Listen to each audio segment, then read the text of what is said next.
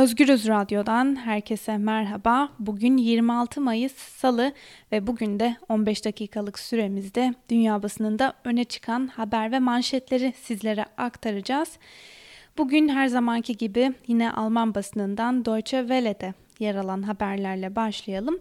Almanya korona önlemlerini uzatıyor başlıklı habere göre Alman hükümeti koronavirüs salgınına karşı alınan önlemleri 5 Temmuz'a kadar uzatma kararı aldı. Gevşetmeler ise kademeli olarak devam edecek. Almanya'da gevşetme tartışması başlıklı bir diğer habere göre Türingen eyaletinde 6 Haziran'dan itibaren tüm koronavirüs tedbirlerini kaldırma planı Alman siyasetinde tartışma yarattı. Sol Parti kararı desteklerken Hristiyan Demokratlar ve Yeşiller bu karara tepki gösterdi. E, öte yandan Alman Bild gazetesi ise Alman hükümetinin kamusal hayatta sosyal mesafe kısıtlamalarını sürdürme yönünde adım atmaya hazırlandığını da belirtti. Lufthansa'ya 9 milyar euroluk kurtarma paketi başlıklı bir diğer habere göre Almanya'da haftalardır süren müzakere ve tartışmaların ardından Alman Hava Yolu şirketini kurtarmaya dair kararın verildiği açıklandı. Alman devletinin koronavirüs krizi nedeniyle iflas tehlikesiyle karşı karşıya kalan Lufthansa'ya 9 milyar euroluk kaynak sağlayacağı ve %20'lik şirket hissesinde devralacağı açıklandı. Alman ekonomisine dair bir haberi de sizlere aktaralım. E, Alman ekonomisi yılın ilk çeyreğinde yani Ocak-Mart aylarında %2.2 oranında küçüldü. Ekonomi Bakanı COBİ'lere 25 milyar euroluk ek yardım yapılmasını istedi. Alman basınının ardından Fransız Le Monde gazetesinde yer alan bir haberle devam edelim. Hükümet otomotiv sektörünü destekleyecek bir paket açıklayacak başlıklı e, habere göre önceki günlerde hatta 18 Mayıs tarihinde Fransa Ekonomi Bakanı Bruno Le Maire e, Avrupa Birliği'ndeki otomobil satışlarını ve endüstrisini desteklemesi için Avrupa Birliği'ne bir öneride bulunduklarını açıklamıştı. Lömer önerinin düşük emisyonlu otomobil araçlarını daha fazla destekleyeceğini söylemişti. E, bugün yer alan haberde ise Fransa Cumhurbaşkanı Emmanuel Macron'un otomotiv endüstrisi için destek planını açıklaması bekleniyor denmiş. Ve öte yandan günlerdir e, Renault'un iflas edeceğine dair haberler çıkıyordu. Bu sabah saatlerinde ise Macron ve Renault'un CEO'su olan Jean-Dominique Seignard Elize Sarayı'nda bir araya geldi denmiş haberde. İspanyol El Mundo gazetesi bütün dünyada olduğu gibi İspanya'da da devam eden önlemleri gevşetme konusunda yaşanan fikir ayrılıklarını gündemine taşımış. Ülkenin yetkili sağlık uzmanları toplu organizasyonların vaka sayısını aniden yükselte, yükseltebileceği endişesiyle bunu riskli bulurken bir taraftan da turizm sektörünün açılmasını isteyen bir kesim var. E, hatta haberlerden birinde de ülkeler arasında şimdi de yeni bir rekabetin ortaya çıktığını, bunun da birbirinden e, turist çalmak olacağı belirtilmiş.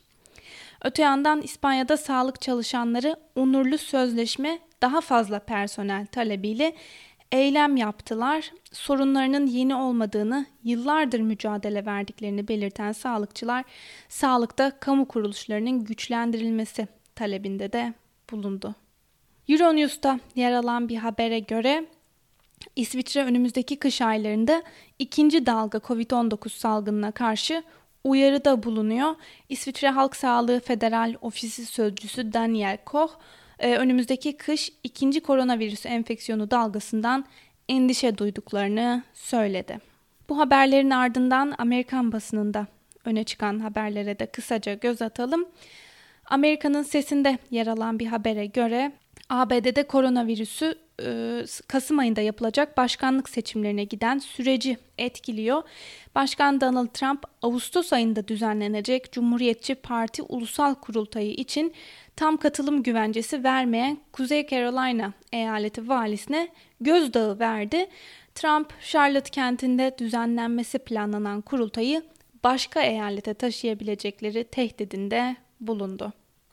Bir diğer haberle devam edelim. Çin'den ABD'ye soğuk savaş uyarısı başlıklı habere göre Çin ve ABD arasında hali hazırda ticaret anlaşmaları konusunda tartışmalar sürerken Trump e, salgının başından beri virüsün Wuhan'da bir laboratuvardan dünyaya yayıldığı suçlamasında da bulunuyor.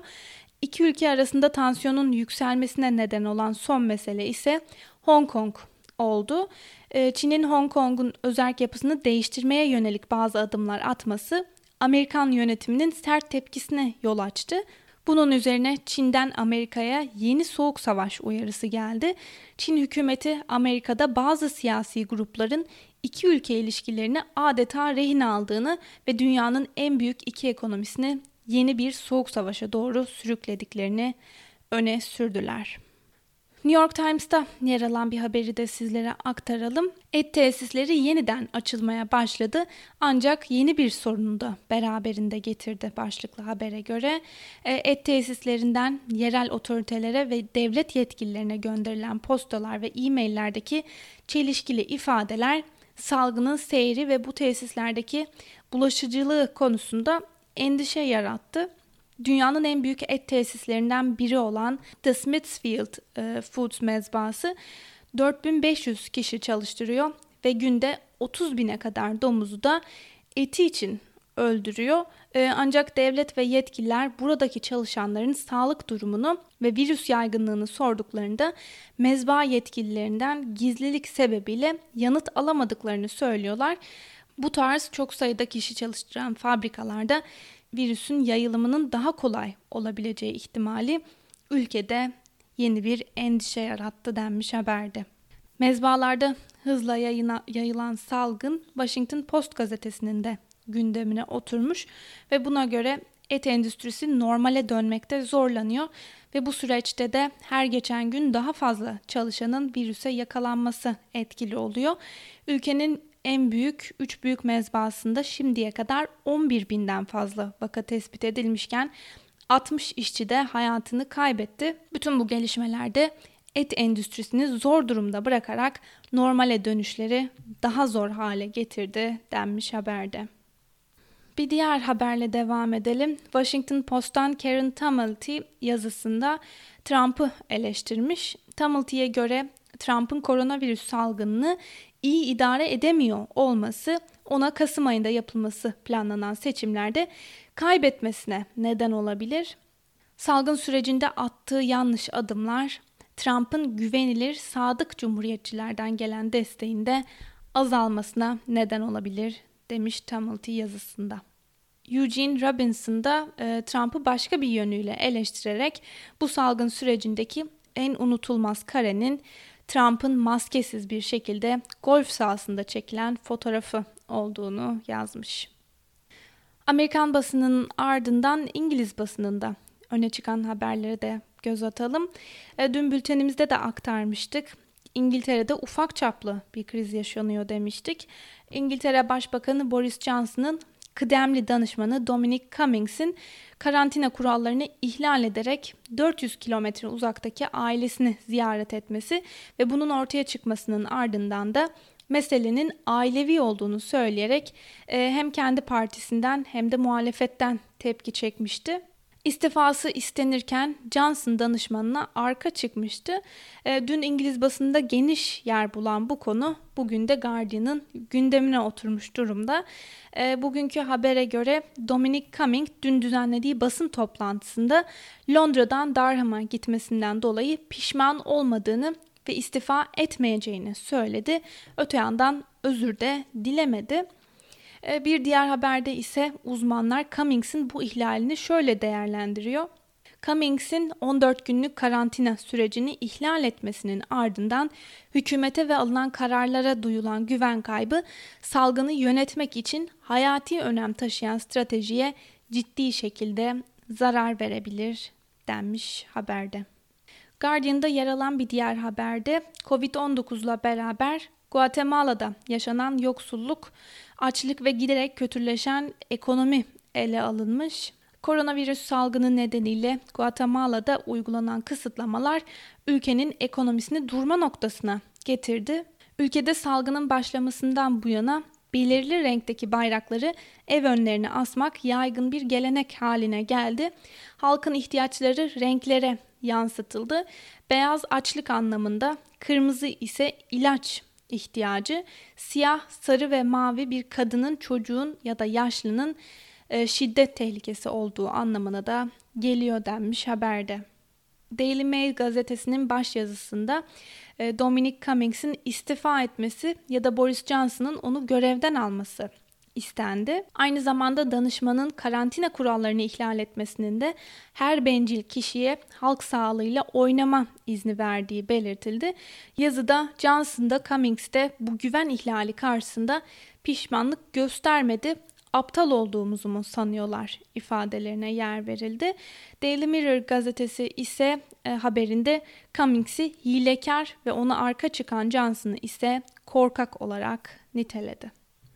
Bu haberlerin ardından BBC'de yer alan bir haberle devam edelim. Dünya Sağlık Örgütü Trump'ın kullandığı ilacın denemelerini güvenlik kaygıları nedeniyle durdurdu başlıklı habere göre Dünya Sağlık Örgütü ABD Başkanı Donald Trump'ın COVID-19'a yakalanmamak için kullandığını söylediği hidrosiklorin adlı ilacın klinik denemelerini güvenlik kaygıları nedeniyle durdurduğunu açıkladı.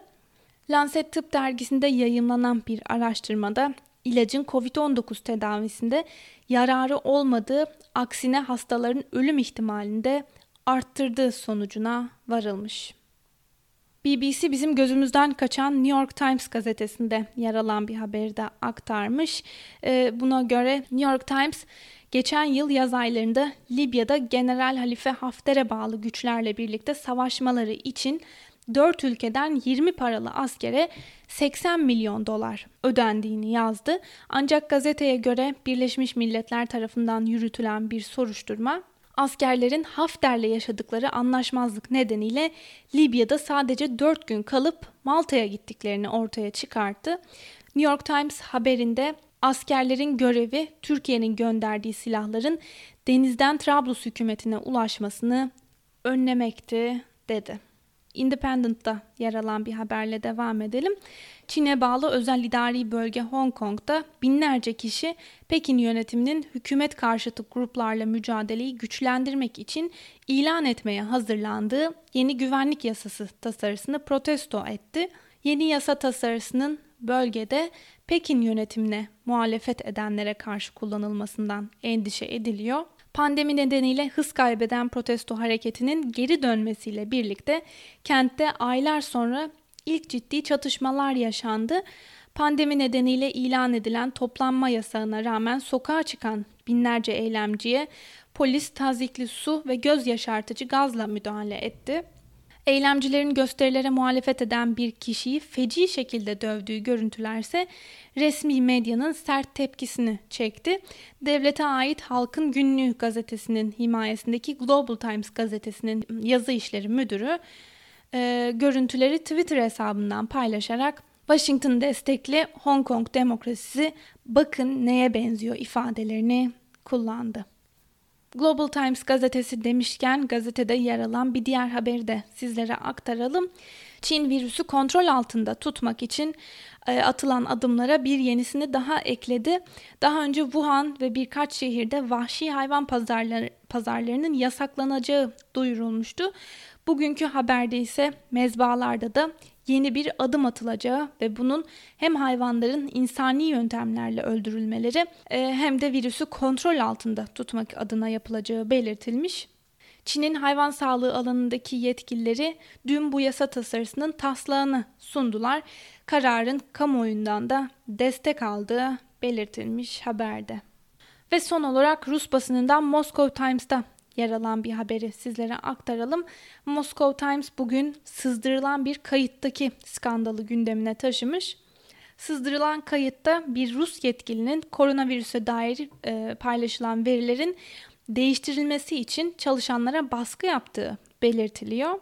Habere göre Moskova dışındaki bir şehirde üst düzey bir e, devlet yetkilisinin çalışanlara bölgede kayıtlara geçen ölüm ve vaka sayılarını değiştirmeleri hatta daha az göstermeleri konusunda baskı yaptığı ortaya çıktı. ve böylece ülkede salgının çıktığı dönemden bu yana iddia edilen ve tartışma yaratan verilerdeki şeffaflık vurgusu yeniden alevlenmiş oldu diyelim ve bugünkü programımızda burada noktalayalım. Sevgili Özgürüz Radyo dinleyicileri yarın aynı saatte görüşmek dileğiyle. Hoşçakalın.